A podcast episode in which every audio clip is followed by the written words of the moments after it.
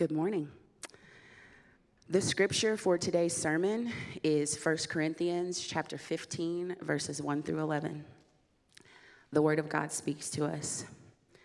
Now I would remind you, brothers, of the gospel I preached to you, which you received, in which you stand, and by which you are being saved, if you hold fast to the word I preached to you, unless you believed in vain. For I delivered to you as of first importance what I also received that Christ died for our sins in accordance with the scriptures, that he was buried, that he was raised on the third day in accordance with the scriptures, and that he appeared to Cephas, then to the twelve. Then he appeared to more than 500 brothers at one time, most of whom are still alive, though some have fallen asleep. Then he appeared to James, then to all the apostles. Last of all, as to one untimely born, he appeared also to me. For I am the least of the apostles, unworthy to be called an apostle, because I persecuted the church of God. But by the grace of God, I am what I am, and his grace toward me was not in vain. On the contrary, I worked harder than any of them, though it was not I, but the grace of God that is with me. Whether then it was I or they, so we preach, and so you believed. This is God's word to us.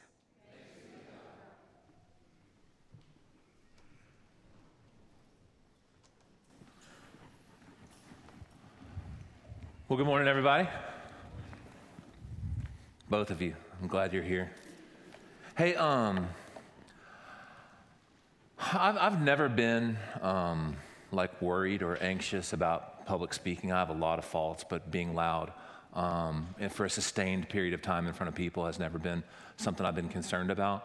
Um, but every every time I get the opportunity to preach, I'm struck with um, a kind of fear about like how do you speak about the glories and the mysteries and the excellencies of this God.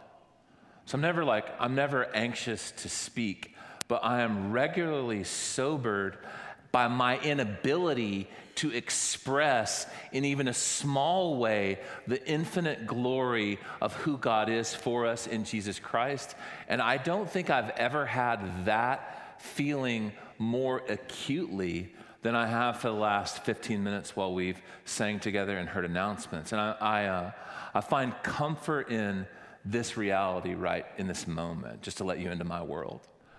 The gospel of the resurrection of Jesus is so glorious and so beautiful and so powerful that we will spend hundreds of billions of years in eternity celebrating the beauty of it and we won't get bored. It's not like we're going to go, okay, we're done with that. Now, next thing. It's so big, so immense, so beautiful. We have eternity to celebrate God for his goodness and not grow weary. And it's so simple. A child can hear the words of the gospel, the resurrection of Jesus, and say, Yes, I'll build my life on that. So we're going to spend the next five, I think, weeks in 1 Corinthians chapter 15, and each of us are going to take a small, shallow, um, embarrassing step to herald to you the glories of who God is for us in the life, death, and resurrection of Jesus. And my prayer is that God will do things far beyond any of our ability and give us faith to take hold of His word and to stand on it. I, I got to hang out with this guy in college. I'll say this and I'll pray and we'll get into the text. It's like before, before I'm married, before I have kids. And I got to hang out with a guy who is older than me, and I got to watch him do things like, you know, love his family and serve his kids and put his kids to bed. And every night he would say to his kids as he tucked them in, these are little kids, this is daddy's little secret. Man is broken, he needs mending. God's grace is the glue. Those are the last words he said to his kids every night, and we flip the light off and leave. That's what we're talking about this morning, and it's so much more powerful than any of us could fathom. Let's ask God to help us hear it and receive it. God, it is humbling to me to think about like this, this truth that Paul lays down for us, this of first importance thing for Paul. is something that's beyond the collected wisdom of every human being that will ever live. And yet it's simple enough that a child can say, Yes, I need that. I need him. So, will you meet us somewhere in the midst of that gap, living God? Give us faith. Would you grant us faith? Because what we need this morning is not a good sermon. What we need this morning is the Word of God spoken to hearts that can receive it by faith. So, Holy Spirit, would you do all those things? I ask in Jesus' name and for His glory. Amen. Think about how our phones, among a lot of things, have changed the way we use the word remind, right? If your household sounds anything like mine, you hear this a dozen times a day. Hey, Siri, remind me to move the garden hose in three hours. Hey, Siri, remind me to pick up the kids at six o'clock. Hey, Siri, remind me next Tuesday that we have a doctor's appointment. Am I, am I the only one that uses my phone like this? I was kind of hoping it would trigger one of your phones and I would get a response from your phone. Like, we, we use reminders constantly. That's one way we use the word remind. But we also use the word remind to give someone information that they probably didn't have, but it's just a polite way of saying, hey, as a way of reminder, which presumes that you already know this, and I'm just telling it to you again, but maybe you didn't know this, as, as, as a gentle reminder, if you want to get your paycheck next Friday, I need all your time cards submitted to me this week. Or if you want your reimbursements next week, as a reminder, I need all the receipts by Thursday at 3 o'clock. That's, that's another way we use the word reminder. But there's another way we can use the word remind to admonish someone, to rebuke them. It's, it's a fatherly thing we do to say, hey, listen to me. I know that you claim that you know this, but your actions tell me you don't know what you claim to know. Or, hey, let me remind you, you have said at points in your life that this thing is important to you, yet nothing of what you're doing right now embodies the stated importance you've declared in the past. It's this latter use of remind that Paul lays down for the Corinthians in chapter 15. He says to them, Hey, let me remind you of the gospel. Now, this chapter offers us some of the most beautiful, sustained, powerful meditations on the resurrection of Jesus that has ever been written by a human pen. But the occasion that gave rise to this chapter in the Bible was not a pretty one. It's outside our text this morning, but look with me at verse 12 of 1 Corinthians chapter 15, and you'll see that there are some, perhaps many, we don't know what the percentage was, in the church at Corinth that was denying the resurrection of Jesus. It's a really significant problem. Because Paul's saying to them, hey, the essence of Christianity, the fundamentals of following Jesus hinge on the fact that he walked out of the grave. He conquered sin, Satan, and death forever when he rose from the grave. So, how can any of this be true for you, Paul says, if you don't believe in resurrection? I want to remind you, Paul says, of what is central. This is a fatherly chastisement. It's, it's a reminder that has teeth, if you understand it that way. I mean, at the end of chapter 14, Paul makes this really bold statement. He says, if you don't acknowledge or recognize these things I'm talking about, that are recognized throughout all the churches, then you are not recognized. It's a powerful statement if you reflect on it. And having said that, hey, if you don't recognize the truths that all the other churches live on, stand on, walk in, operate in, if you don't recognize those truths, or if you're laboring to manipulate the truth of God to serve your own ends, then you're not recognized. So, Paul begins chapter 15 let me remind you, let me remind you of the gospel of Jesus Christ. This thing that you have alleged to believe in, but you're not walking in. And here's what I here's what I hope to do with you this morning. I hope to, in the same spirit of reminding, a, a firm, loving spirit, remind you of what is of first importance in the Christian faith. Like, what is central? What is basic? What is ground level? What is the E on the eye chart? I hope that all of us can receive this reminder. And if you're here with us this morning and you're not a follower of Jesus, I pray that you'll hear this reminder by God's grace as an invitation to, to hear who God is for you in Jesus and realize that the gospel of Jesus is not proclamation to you of stuff you have to do, nor is it politics or morality. The gospel of Jesus is the announcement that what God requires, He has supplied for you in Jesus. Everything you long for, everything you need, God has provided for you. So let me remind you and hope that you can receive that as an invitation.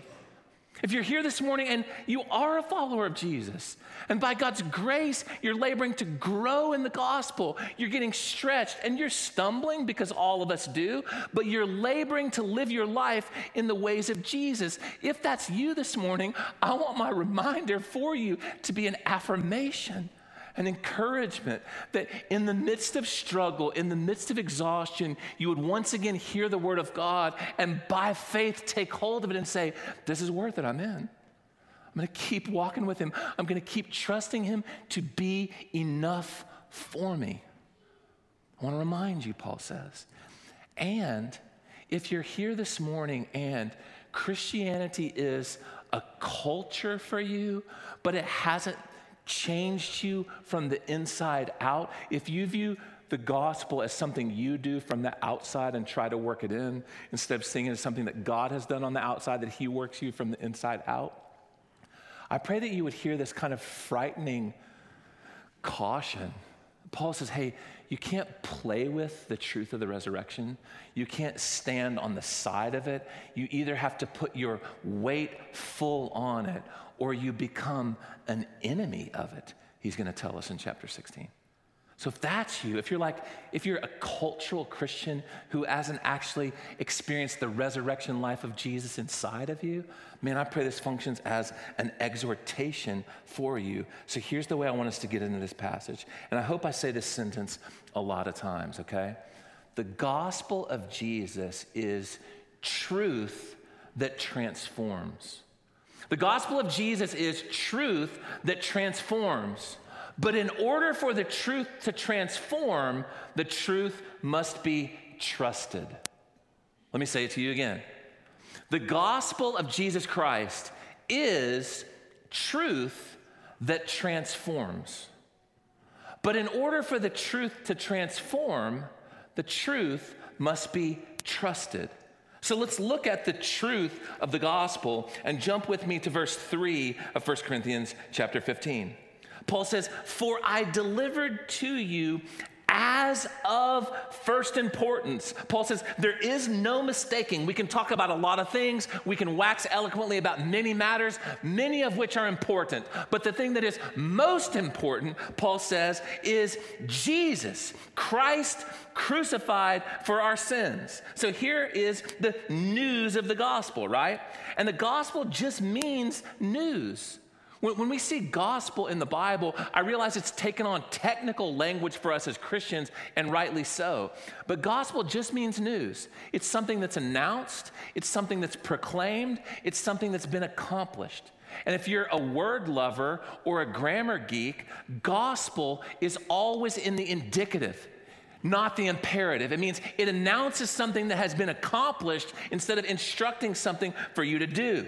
The gospel is not advice. The gospel is not commands. The gospel is not suggestions. The gospel is not demands. The gospel is the announcement that something has been done for you. The gospel of Jesus is the proclamation that God has done something for you and doesn't need you to do anything for him, by the way. But the, the, the facts of the gospel are as follows 1 Corinthians 15 3. Jesus died for our sins in accordance with the scriptures, verse 3. Jesus was buried, verse 4. Jesus was raised on the third day in accordance with the scriptures. Those are the facts. That's the facts of the gospel of Jesus. And Paul's saying you should build your life on this. You should take this as the solution by God for the most fundamental and deep needs every human on the planet possesses. These are the facts. Paul says. Now, the significance of the facts are embedded in there. First and foremost, Paul calls Jesus the Christ, which isn't his last name, nor is it some extra word you can add on to a profanity to give it more punch. This, the word Christ is the word Messiah. And what Paul is saying is Jesus is the hope of the world. The Messiah, as the Jews had longed for him, heard the prophets speak about him. They gazed around the world and said, God, something is broken with creation. When will you restore the purpose of the universe? When will you make what's crooked straight, what's unjust just, what's sick healed? When will you come and deliver us? And God answers his people and says, I will send you my Messiah. I'll send you the Christ. And Paul says Jesus is that guy. Everything humanity has ever cried out for, that's Jesus. And he dies, Paul says, not as a moral example for you, not as a scapegoat, not as the negative penalty of being a good teacher. He dies for the sins of the world. Listen to what David Prior says in his commentary on 1 Corinthians.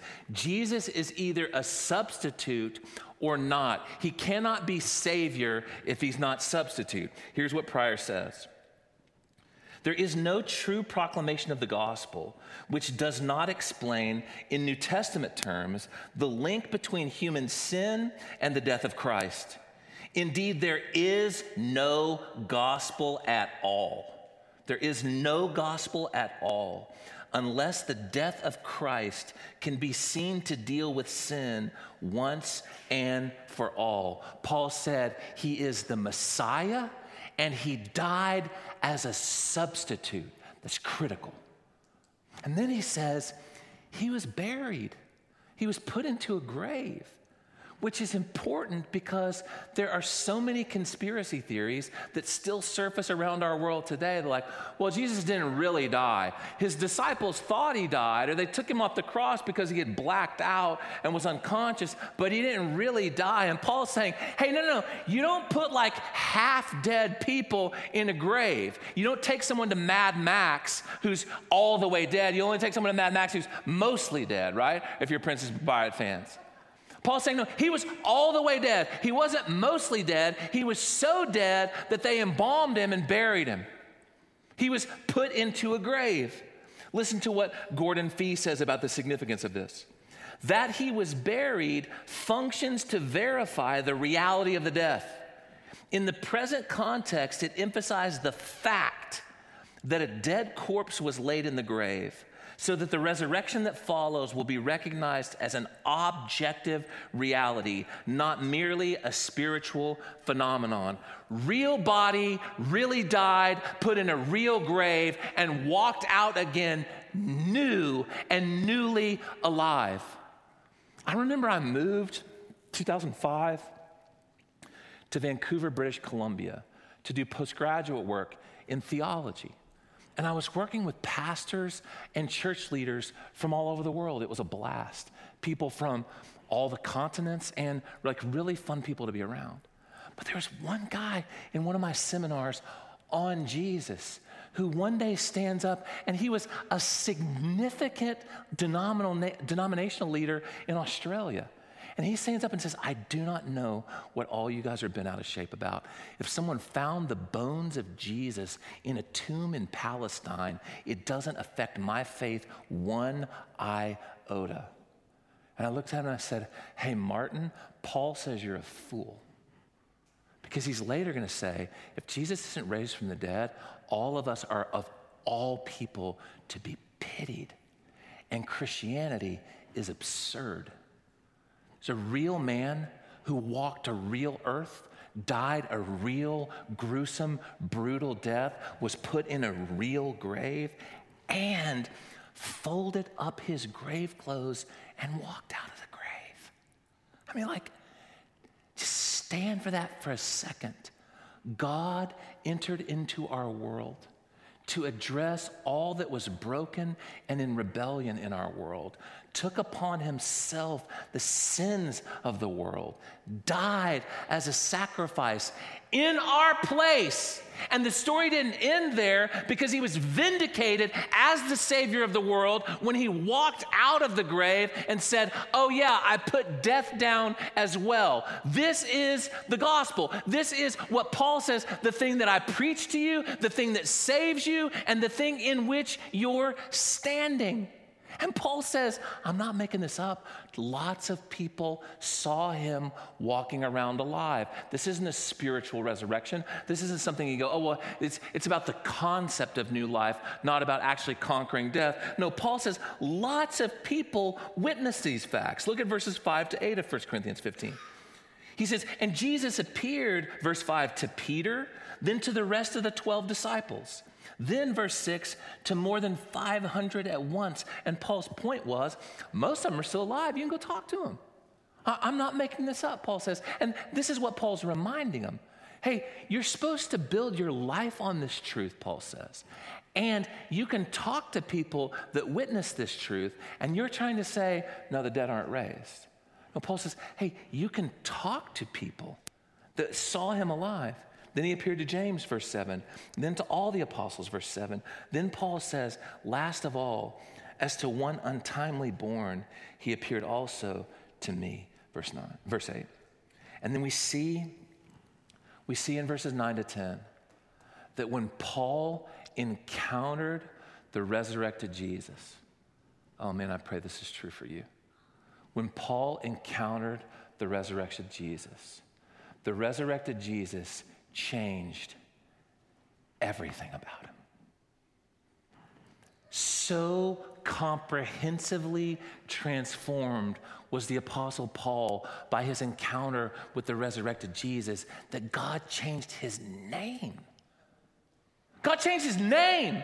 Now, maybe you don't know anything about Paul, but his name wasn't always Paul. His name used to be Saul. And Saul knew about the resurrection of Jesus. The problem was he didn't think it was glorious, he thought it was blasphemous. How could the Messiah, how could the Savior of the world die? And this man who allegedly knew the scriptures better than anyone else, lots of scholars say, had Paul not met Jesus and become a Christian, he would have been the most powerful and knowledgeable knowledgeable rabbinical scholar in the world.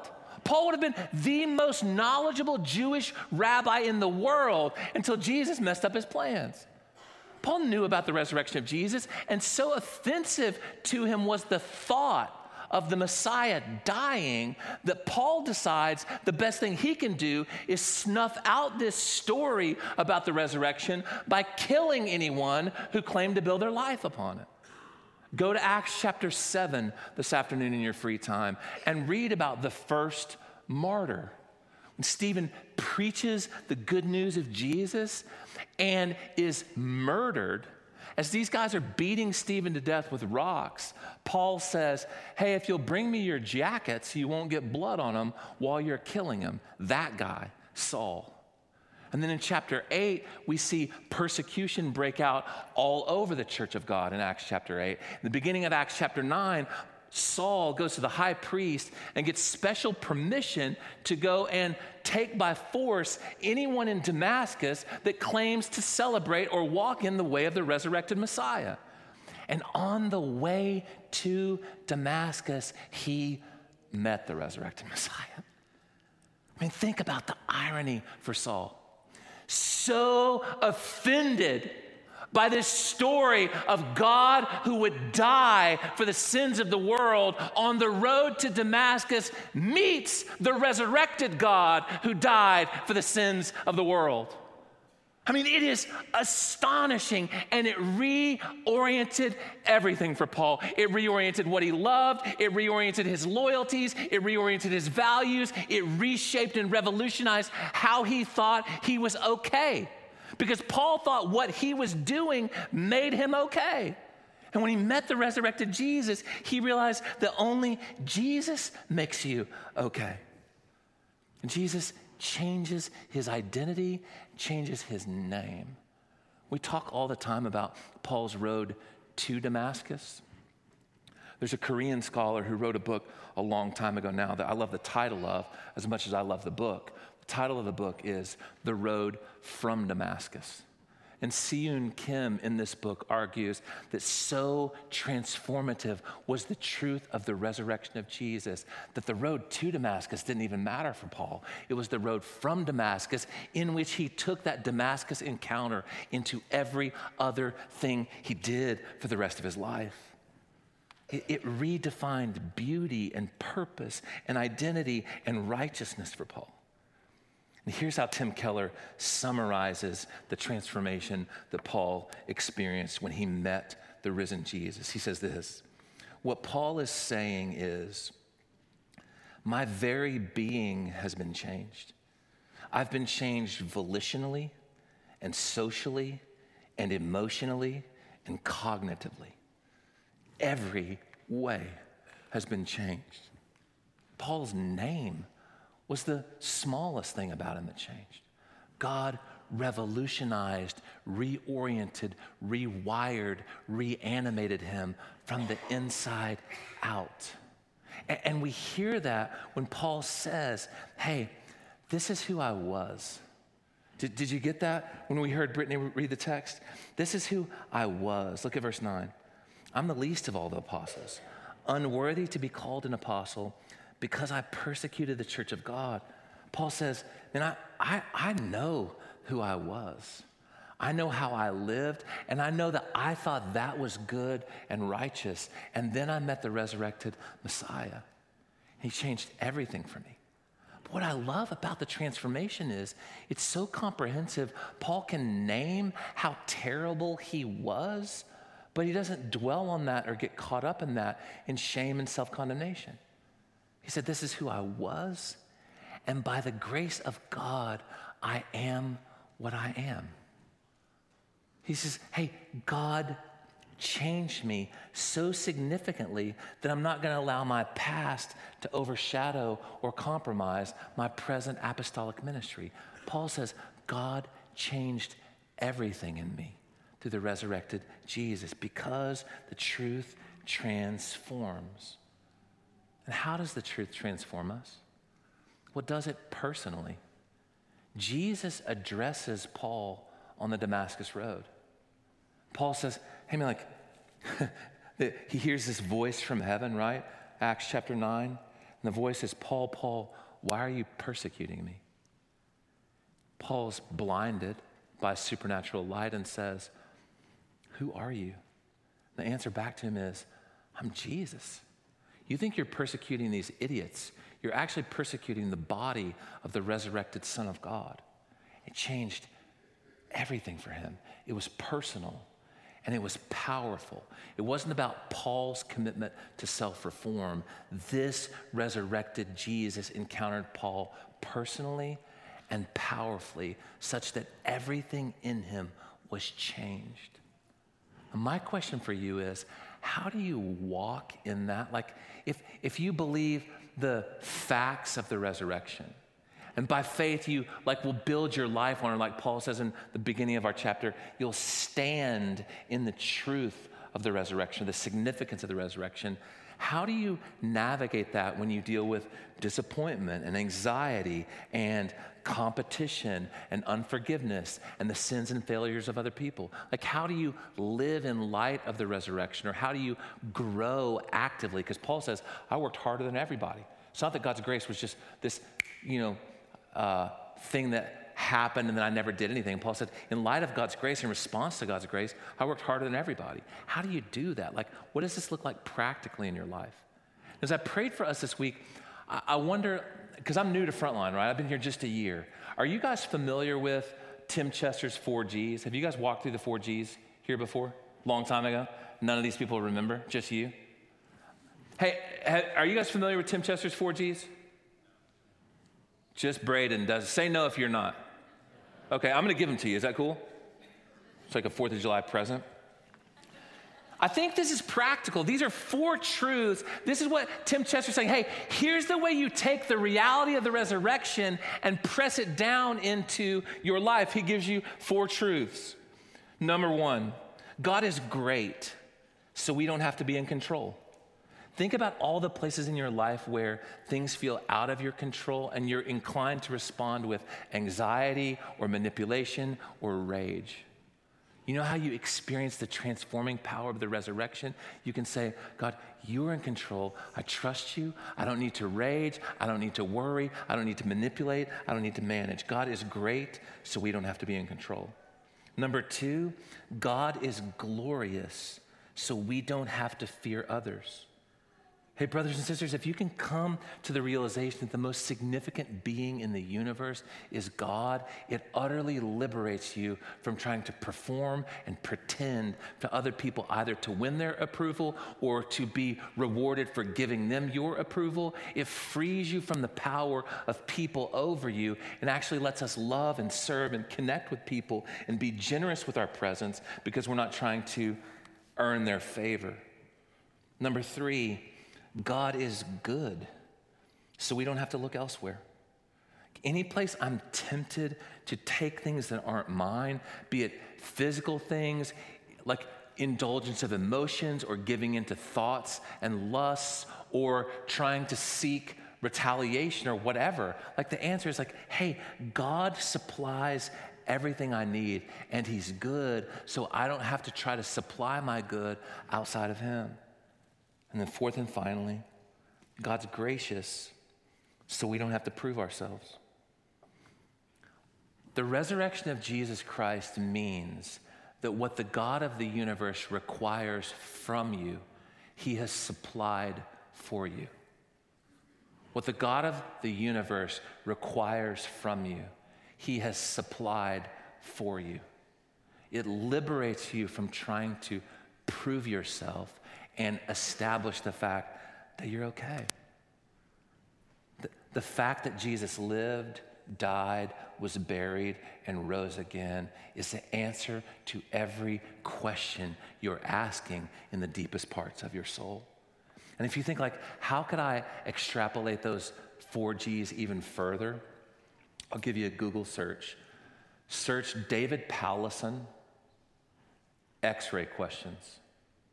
And this is a guy that gives you something like 35 questions to ask, like, hey, am I, am I actually believing what I say I'm believing? Or am I believing in vain, like Paul says? And that's the way I want to close our time this morning. Because the truth of the resurrection transforms, the gospel transforms. But truth that transforms has to be trusted. Or another way to say it, truth that's not trusted doesn't transform. Look back to verse 2 of chapter 15. I would remind you, I'll read verse 1 and 2 for context. I'll remind you, brothers and sisters, of the gospel which I preached to you, which you received, in which you stand, and by which you are being saved, if you hold fast to the word of truth, or to the word I preached to you, unless you believed in vain. Truth has to be trusted. And Paul says, hey, this is, this is the reality of living life in the resurrection power of Jesus unless, unless you've believed in vain. Or if you're not holding fast to the truth that I preach you. And the fact of the matter is, you say these kinds of things to people when you believe they're not holding fast to it. Right? This is the kind of thing you say as a loving reprimand to someone to say, hey, wake up and rest your weight on this truth. That, that's what it means to stand on something, right? And that's the way I define faith. Maybe because I'm talking to my kids all the time, but I also think it's the easiest way to understand what does it mean to put my faith in Jesus? It means I take the truth of who he is and I stand on that with my life. And I trust that who he is in his resurrection power is sufficient to support me. It means I don't have to lean out to try to balance myself or steady myself someplace else. You know what it means to believe in vain? It means you say that you're standing on this truth, but you're actually constantly looking for something else to prop you up and give you stability. I'm thinking, well, yeah, I mean, the resurrection of Jesus is all I need, but if these people at work don't really acknowledge me for all that I'm doing, I, I don't know if I could go on. Or if my kids don't turn out to be popular or smart or successful in athletics, I mean, I just, I just don't know how I could look my family in the face. Or if I can't prove my dad wrong, or prove my mom wrong, or prove my father in law wrong, or if I can't win that girl or win that guy. Like any place you add an if statement to the truth of the resurrection of Jesus, you're not standing on it, you're looking for something else to bear your weight. The, the word of the Lord to you this morning, brothers and sisters, is hold fast to the gospel of Jesus. Hold fast to it. Stand in it. Like the, the truth of Christ crucified for your sins, dead and buried, and rose again, vindicated as the Messiah of the world, that is enough to hold you. Here's, here's my effort to summarize the gospel or the hope of the gospel to close our time. What God requires, God provides. 2 Corinthians 5:21. What God provides, he perfects. Philippians chapter 1, verse 6. Paul says God isn't going to start something in you and leave it hanging. He who began a good work in you will bring it to completion at the day of Christ Jesus. Whom God perfects, he has purposes for. Ephesians chapter 2, verse 10.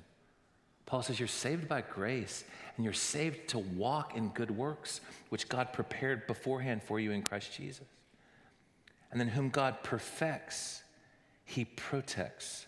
1 Corinthians chapter 1, verse 8. Paul says, You're being kept. Your faith is being guarded until the day of Christ Jesus.